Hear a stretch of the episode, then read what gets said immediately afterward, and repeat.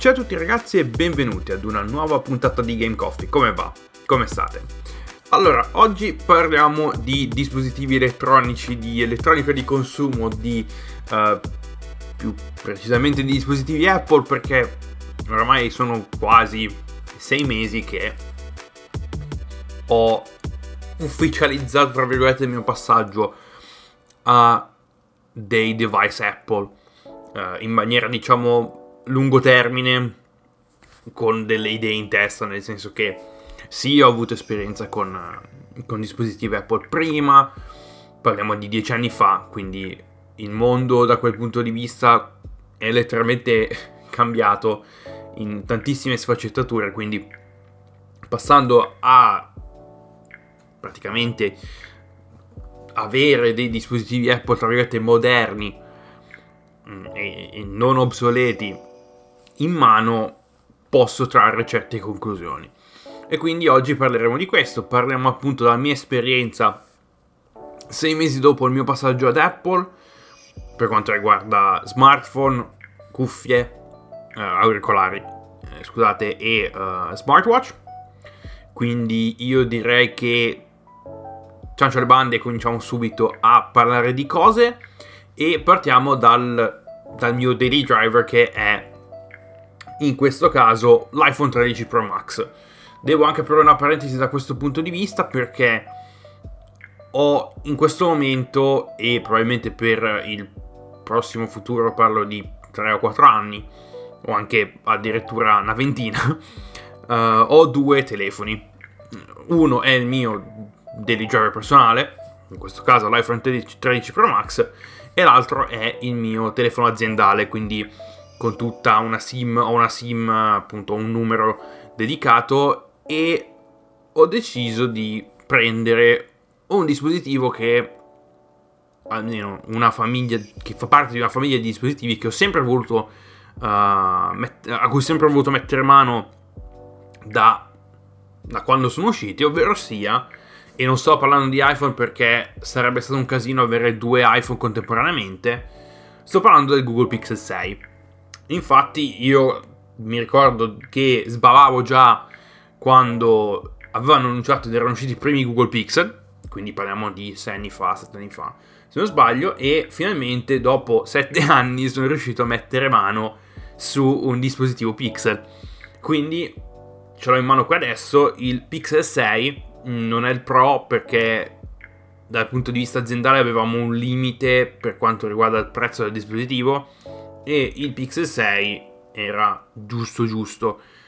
Al limite di quel budget in un certo senso perché se fossimo andati sul Pixel 6 Pro saremmo oscillati oltre il migliaio di euro. E il massimo che potevo spendere anzi il massimo il budget che mi ha dato la, l'azienda per appunto il telefono è 900 euro. Quindi questo andava benissimo su quel budget lì. Uh, quindi farò una puntata dedicata appunto al Google Pixel 6 uh, una specie di recensione più o meno come, come, come va, come non va, bello, cioè, cosa c'è di bello, cosa c'è di brutto, insomma una, una vera e propria recensione del dispositivo. Ce l'ho da tre settimane, quindi non è che posso dire più di tanto ed è al momento l'ho utilizzato solamente per cose lavorative. Quindi non ho molto su installato SOAP, non ho molto installato, uh, ho solo app dedicate al lavoro per il momento, però per una recensione così potrei anche uh, sviare un attimo e installare altre, altre, applicazioni, provare un po' a fare dei benchmark e cose di questo tipo.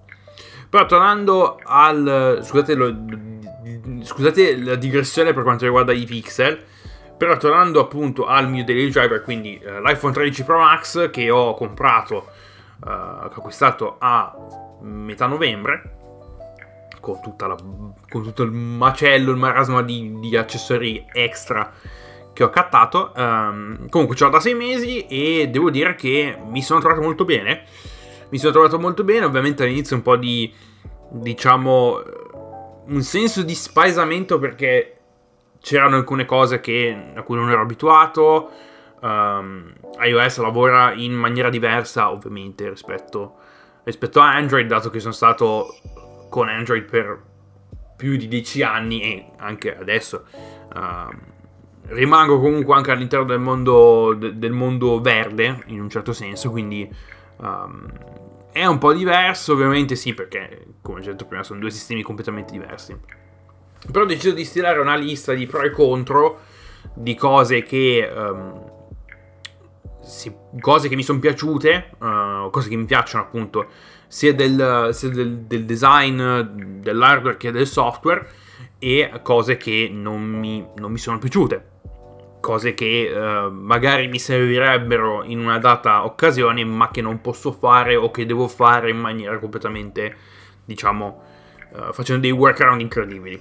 Però partiamo dai pro, partiamo dalle cose belle.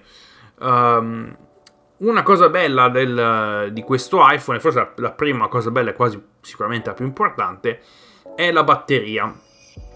Gli iPhone erano famosi per essere dei telefoni che si scaricavano molto molto presto, la cui capacità bat- della batteria era molto bassa e finivi per non finire una giornata senza dover attaccare il caricatore.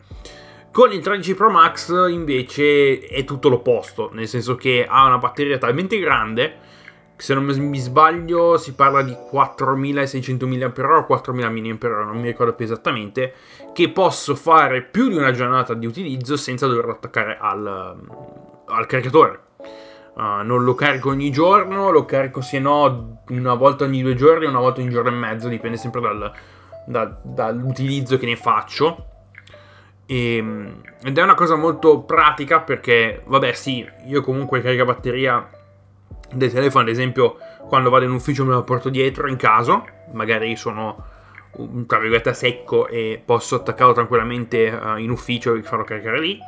Uh, altrimenti a casa, vabbè, oltre al caricatore che ho, ho anche la dock dove posso piazzarlo compatibile con MagSafe, quindi lo metto lì e chi si vede si vede, cioè Uh, beh, MagSafe è un pochino più lento come ovviamente come, è, un, è un metodo di ricarica wireless, quindi ovviamente è più lento rispetto a caricarlo dalla, dalla presa, uh, però comunque funziona. E, um, oltretutto credo che è una cosa che oramai molti altri dispositivi, non solo gli iPhone o comunque non solo i dispositivi Apple hanno, è questa, tra virgolette, modalità di ricarica intelligente che è attivata per default, quindi non si può disattivare, che eh, nel caso il telefono venga caricato regolarmente, quindi parliamo, che ne so, ogni notte, per dirvi, eh, il telefono capisce quando, quando viene, ovviamente capisce quando viene messo a caricare, però sa, la, sa, in un certo senso la tua routine,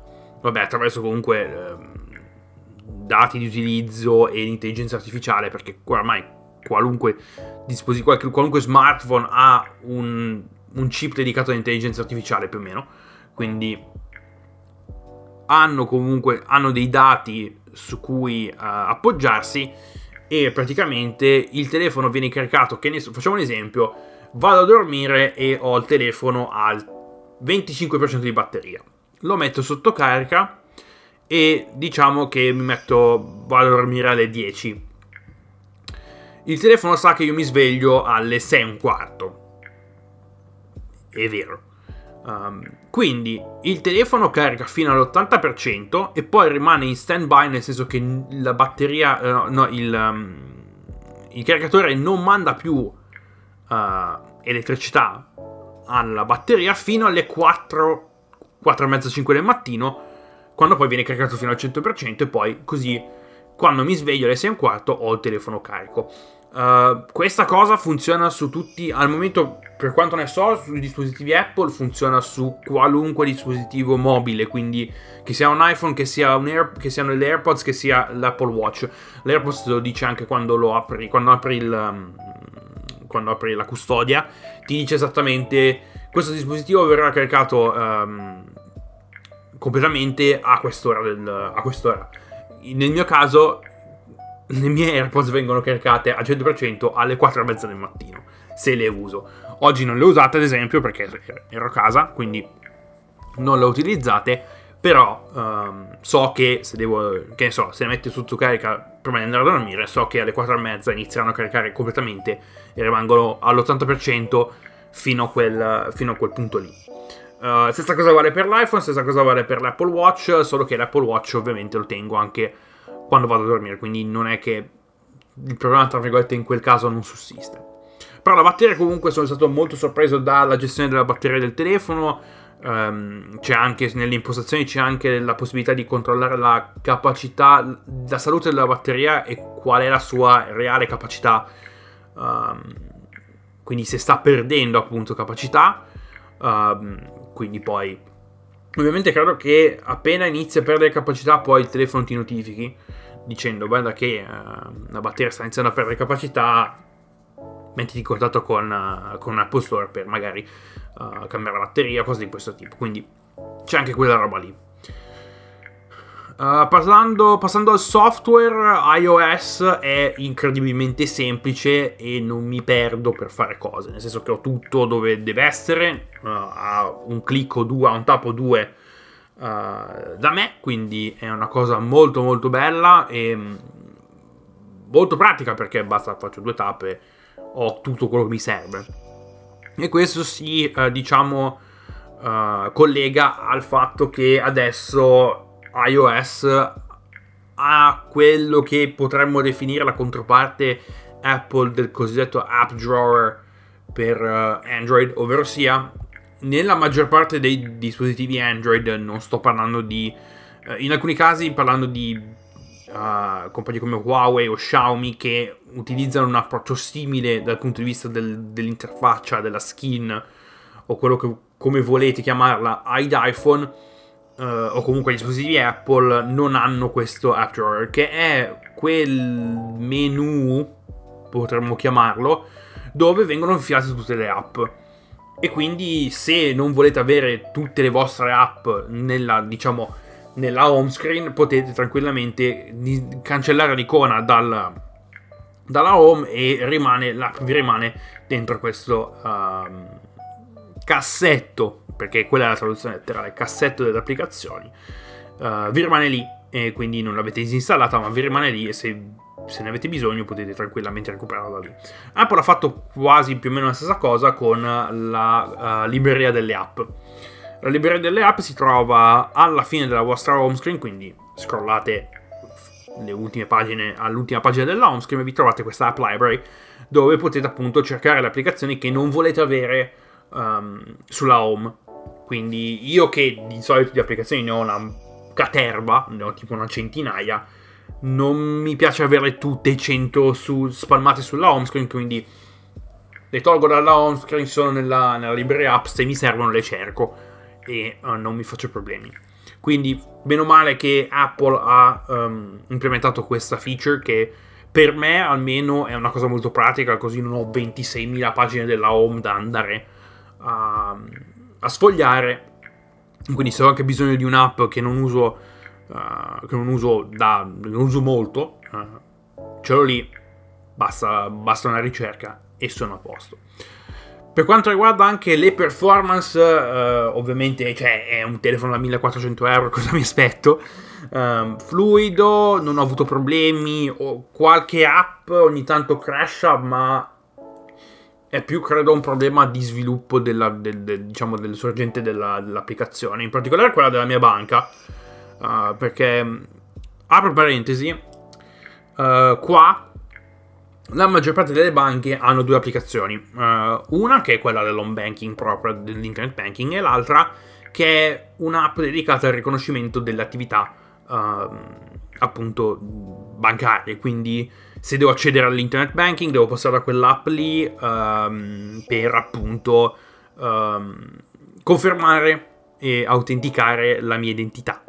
Uh, quindi non so perché non hanno fatto tutto in uno non, lo so. Però um, quell'applicazione, l'applicazione di autenticazione della mia banca, se devo fare i pagamenti ogni tanto gli girano 5 minuti e crasha quando uh, conferma i pagamenti. Quindi un po' una palla, però credo sia più un problema del sorgente dell'applicazione in sé che uh, di iOS. Quindi non dico, non, non penso sia un problema di iOS in generale. Comunque molto fluido, non ho avuto problemi, anche lo schermo comunque il fatto di aver preso, ho preso l'iPhone 13, mi ricordo che quando stavo ponderando la mia scelta dicevo, ah magari prendo un iPhone 12, però dato che mi sono abituato al, allo schermo del mio vecchio OnePlus 7 Pro, che è uno schermo 90 Hz, quindi con un refresh rate molto alto, cioè molto alto, alto, um, i miei occhi non possono, non, non posso più tornare indietro. Quindi eh, avevo bisogno, volevo prendere un iPhone, avevo bisogno di uno schermo a, con un refresh rate alto e, e di un telefono grosso. E quindi quello era l'unica opzione. E, ehm, quindi anche lo schermo comunque molto uh, molto naturale anche dal punto di vista di colore perché avrà sì e no certif- sarà certificato da 26.000 aziende con le proprie, col, uh, con le proprie gamme di colori quindi credo che sia uno dei, dis- dei display più completi da quel punto di vista in circolazione e quindi performance schermo comunque ottima ottima ottima roba per quanto riguarda anche le, le, l'array della, delle, delle, camere, delle, delle, fotocamere, io non ho mai visto un array del genere, una roba pazzesca. Mi piace anche come, uh, come Apple fa il post processing delle, delle, delle foto. Uh, puoi tenerle più naturali, puoi tenerle un pochino più sgargianti, insomma. Uh, puoi anche lì avere un, hai un minimo di personalizzazione, un minimo di, di, di, di, possibilità di toccare e impostare un po' come ti pare. Um, anche l'app della fotocamera, devo dire la verità, vabbè, è molto semplice perché oramai quasi tutte le, le, app fotocamera seguono quel modello lì, il modello che ha tirato fuori Apple anni fa, uh, quindi poco da fare uh, da quel punto di vista, dal, dal, dal punto di vista della, della user experience.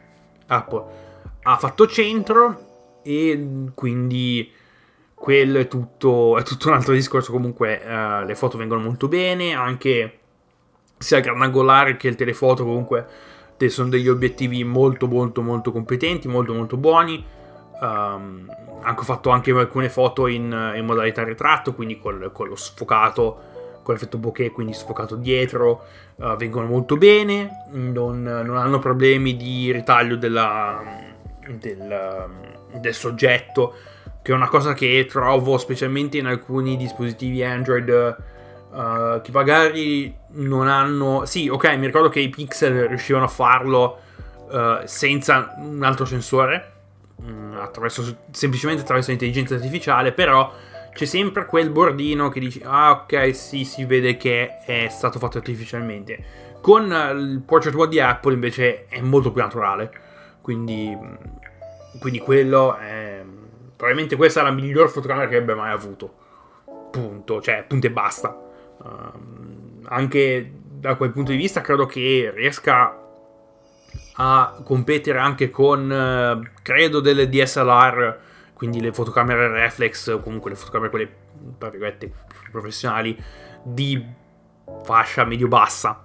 Non, non, dico che mi, mi batto una Sony Alpha da 4.000 euro, quello no, assolutamente, perché comunque sensore completamente molto più grande, capacità di rifrazione molto più alta, insomma, um, però come fotografia per quanto riguarda gli smartphone, cioè questo array di fotocamera è imbattibile da, dal mio punto di vista. Quindi, vabbè, cioè, poco da fare, cioè, si sapeva già da quel punto di vista che Apple uh, con le fotocamere sa lavorarci. Ovviamente i sensori non sono loro, sono della Sony, però sappiamo bene che um, hanno fatto un gran lavoro da quel punto di vista. Uh, un'altra feature che uh, uso ogni giorno, ed è una feature software ovviamente, è il focus mode. Il focus mode è quella modalità che ti permette di, insomma, di personalizzare un po' uh, il contenuto delle notifiche uh, quali notifiche arrivano, quali notifiche non arrivano in date situazioni. Um, io il focus mode lo uso per una cosa sola, perché ci sono anche vari, diciamo, vari preset, uh, vari preset che Apple ti dà già in mano. Um, che, possono che, possono essere utilizzati in certe occasioni. Quello che utilizzo ogni giorno è la modalità sleep, cioè la modalità nanna. Quindi io ad una totora il mio telefono mi dice si, si, si attiva la modalità nanna e quindi io non ricevo più notifiche. Le uniche cose che posso ricevere sono chiamate o messaggi da contatti che ho come contatti di emergenza. Quindi se mia moglie nel caso fossimo via, cioè nel, nel caso fossimo separati, lei fosse da una parte e mi dovesse, mi dovesse chiamare o mandare qualcosa, passa. Uh, mentre per gli altri fregacazzi io sono, sto dormendo e nessuno mi rompe più le palle. Uh, cosa molto utile quando lavoravo ancora um, in Tata, quando mi arrivavano i messaggi alle 3 del mattino e era un po' una rottura di coglioni. Quindi con, con la modalità sleep io metto il telefono via e fino a una ora al mattino, in questo caso alle 6 e un quarto, non ricevo notifiche né sul telefono né sull'Apple Watch, quindi molto molto molto molto utile. Uh, l'ultima cosa che voglio appunto puntualizzare per quanto riguarda i pro, comunque le feature positive che mi sono piaciute uh, dei dispositivi Apple e in particolare dell'iPhone sono gli aggiornamenti ovvero sia Apple ha una data di rollout unica per tutti i dispositivi. Quindi se c'è un aggiornamento di iOS, la data che esce esce per tutti, dall'iPhone 13 Pro Max in giù fino ai dispositivi supportati per quella versione di iOS.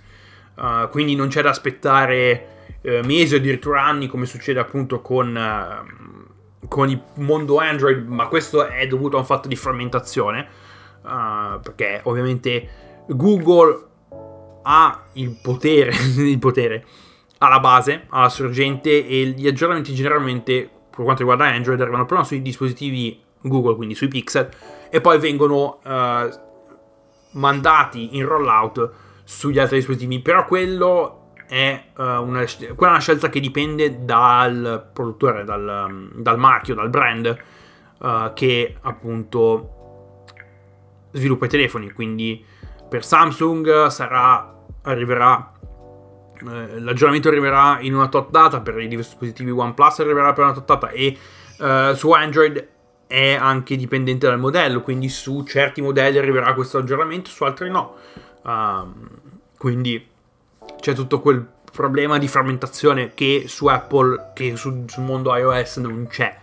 Quindi dall'iPhone 13 Pro Max fino ad arrivare credo all'iPhone 11 Pro, credo che sia l'ultimo dispositivo um, supportato da iOS 15. Quando arriva l'aggiornamento arriva anche per loro, arriva per me come per, loro, quindi è molto, è molto bella come cosa perché rende tutto molto più facile da quel punto di vista. Ora però passiamo alle cose che non mi sono piaciute uh, o che non mi piacciono al momento che sto cercando di, uh, con vari workaround, di mettermi lì e uh, trovare delle soluzioni. Prima di tutto non ci sono opzioni avanzate, quindi scordatevi la modalità sviluppatore per, uh, per iOS. Si può attivare, ma credo ci sia da pagare qualcosina in modo da rendere i dispositivi adatti per appunto poter magari mandare delle app uh, per appunto test e cose di questo tipo. Tra l'altro adesso credo che sia una novità che è uscita qualche anno fa, Apple ha lanciato un'applicazione che si chiama Test Flight, che è un'applicazione che serve per uh, i beta tester, um, per provare uh, le app che non sono ancora disponibili sull'App Store, ma che um, possono essere appunto provate e testate senza dover girare, senza dover fare dei sideload o cose di questo tipo. Quindi Uh, anche lì progresso ottimo, però non avete le opzioni di, di sviluppatore, quindi non potete toccare uh, tutto ciò che riguarda il movimento e la, il comportamento del, dell'hardware, che è, per quanto riguarda, cioè, è filosofia Apple. Uh, se sono cose che non servono per l'utente medio, non ci sono.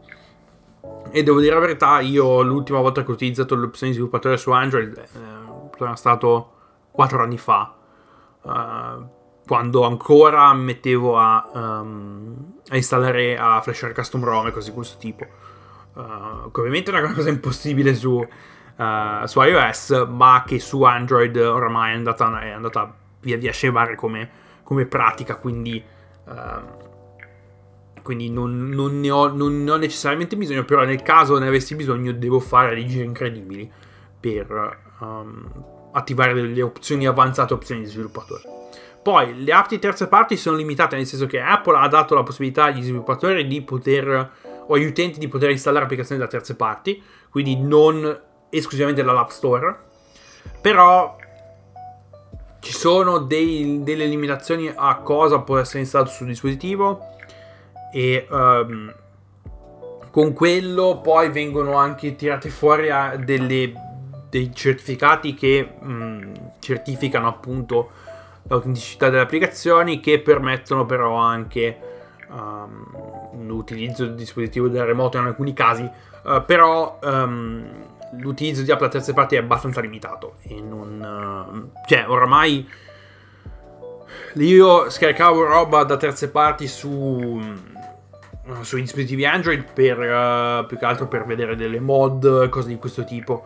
Uh, quindi che è una cosa che non faccio da tempo e al momento non, non mi serve, però nel caso, sapete, viene molto più complicato. E uh, per quanto riguarda um, un altro contro che è, mm, potrei dire, problematico uh, in situazioni di emergenza è una recovery mode che è inesistente senza un Mac o un PC. Su Android c'è la possibilità di appunto attivare la recovery mode via, uh, via il bootloader attraverso una sequenza di, di, di, di, pressioni di alcuni tasti. Su iOS invece, se volete andare in recovery mode, bisogna che vi attaccate ad un Mac o a un PC con iTunes. Quindi quello è un problema. Uh, è un problema nel caso succedessero cose e il telefono vada in situazioni, in, in, stati in cui non dovrebbe essere, come vari boot loop o bootstuck, uh, che sono rari uh, per quanto riguarda iOS, ma non vuol dire che non, non siano mai esistiti come, come stati in situazioni. Quindi, uh, se vi serve appunto una recovery mode, avete bisogno di un Mac e di attaccarvi a un Mac o a un PC. Quindi, quello è un problema. Eh, però per il resto comunque sono dei contro che non vedo, non, ve- non mi vedrò uh, dover appunto andare contro queste cose, quindi in sostanza c'è quello. Questo è tutto per quanto riguarda l'iPhone, passiamo alle AirPods, le AirPods Pro uh, di Apple, uh, cuffie molto molto premium, che devo dire la verità, non è che, devo essere sincero, non è che valgano tutto quel prezzo, però hanno delle features interessanti che, um, che secondo me uh, sì, non le avrei pagate 250 euro, le avrei pagate un po' meno, però secondo me ci sono alcune cose buone alcune cose non così buone. Per le cose buone, le AirPods Pro hanno un buon profilo sonoro e uh, hanno anche tutta questa roba dove si crea un profilo sonoro personalizzato per il vostro orecchio io non ho notato nulla, però uh, suonano bene, hanno un buon sound. Um, oltretutto c'è anche la possibilità di cambiare la modalità di isolamento acustico da isolamento acustico vero e proprio a una modalità uh, ambient che lascia che eh, tutti i vari suoni dell'ambiente entrino all'interno delle cuffie così puoi avere conversazioni, puoi sentire il traffico. Um, sono anche per quanto riguarda um, sono, sono degli, è una modalità che viene utilizzata anche per, per quanto riguarda la sicurezza, quindi um, è una cosa che secondo me che, che, è una bella idea, è una, bella idea. Molte, molte altre um, compagnie stanno che fanno appunto dispositivi di questo tipo, quindi cuffie, uh, stanno piano piano attivando una specie di eh, modalità isolamento, modalità ambient, quindi potete sentire quello che vi succede attorno, o se non volete, magari siete in aereo e non volete sentire nulla, pam, isolamento a palla e uh, via. Ovviamente non si può controllare la, la quantità di isolamento uh, acustico, però è abbastanza per, uh, per rendere il, l'ambiente molto più avattato e molto più silenzioso così potete concentrarvi su, sulla vostra musica o su quello che state ascoltando. E la batteria, per quanto riguarda l'AirPods Pro, la batteria è buona, parlo di 7 ore di utilizzo uh, senza dover caricare, quindi per quello ottimo ottimo.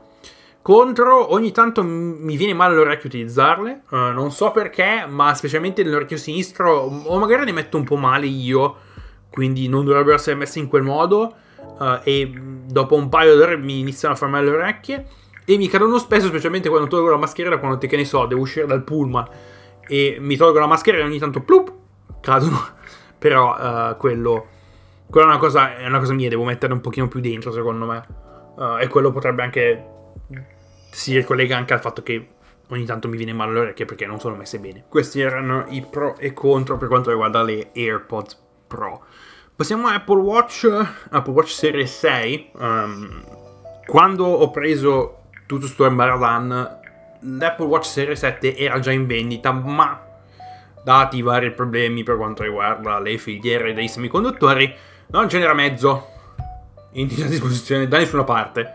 Quindi ho optato appunto per la serie 6 perché le differenze sono marginali, nel senso che serie 7 ha um, un schermo un po' più grande, quindi si passa dal 41 al 42 mm e uh, scusate la cassa, uh, comunque è uh, dedicata al display più grande, si passa da un 41 a un 42 mm e da un 45 che è quello che ho io a un 46 e um, ci sono colorazioni nuove, nero, verde, blu, uh, rosso, se non sbaglio, beh, rosso c'è anche il Serie 6, però è una versione Product Red, quindi tutto un altro discorso.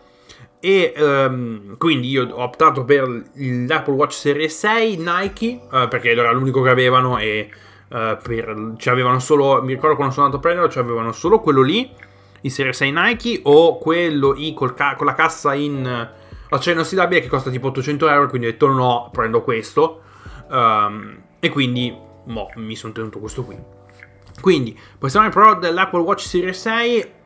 È un vero smartwatch con un ecosistema. Io avevo già uno smartwatch, tra virgolette, ma era più uh, un fitness tracker sotto steroidi, che era l'Apple, uh, scusate, lo, l'Honor Magic Watch 2 con cassa da 46 mm eh, e quello che faceva sostanzialmente mi dava le notifiche e potevo uh, registrare attività, uh, attività fisica, quindi l'unica cosa che potevo fare. Sì, potevo anche rispondere, cioè potevo... Um, mi arrivavano notifiche delle chiamate, però se res- non potevo rispondere direttamente dal, dal, dall'orologio, dovevo, quando, eh, quando schiacciavo il tasto verde, dovevo avere il telefono vicino per appunto um, rispondere alla chiamata. Quindi un po' un, po un casino, devo essere sincero.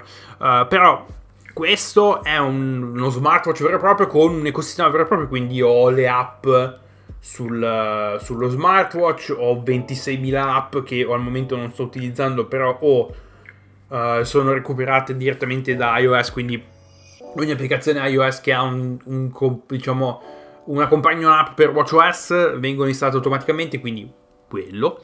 Um, poi, un'altra cosa figa è che posso rispondere ai messaggi, si può rispondere ai messaggi uh, su Serie 6, uh, eh, c'è una modalità scribble, quindi devi disegnare robe, uh, per, robe che sembrano lettere per scrivere. Su Serie 7 invece c'è la possibilità di avere una tastiera con funzione swipe, quindi un po' come utilizzo io la tastiera di solito, ormai, non, ormai scrivo veramente poco vado di swipe. Ho iniziato, ho iniziato a usare lo swipe anni fa e, e funziona. E funziona per la maggior parte dei casi funziona bene.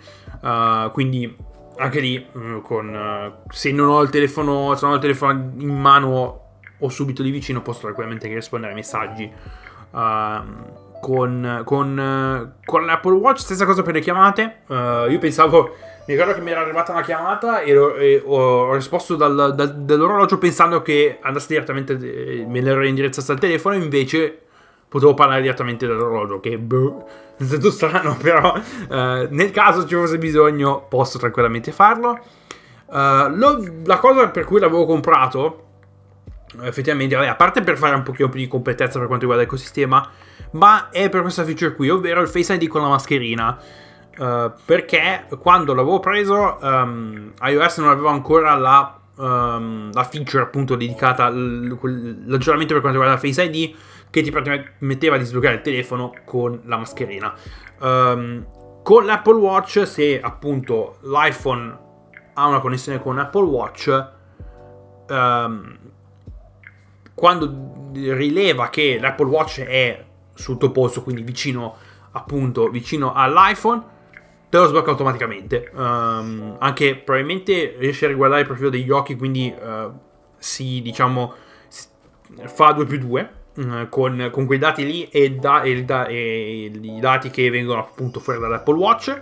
E quindi puoi sbloccare il telefono senza dover mettere il codice o uh, appunto uh, avere la. Um, senza dover tirare giù la mascherina.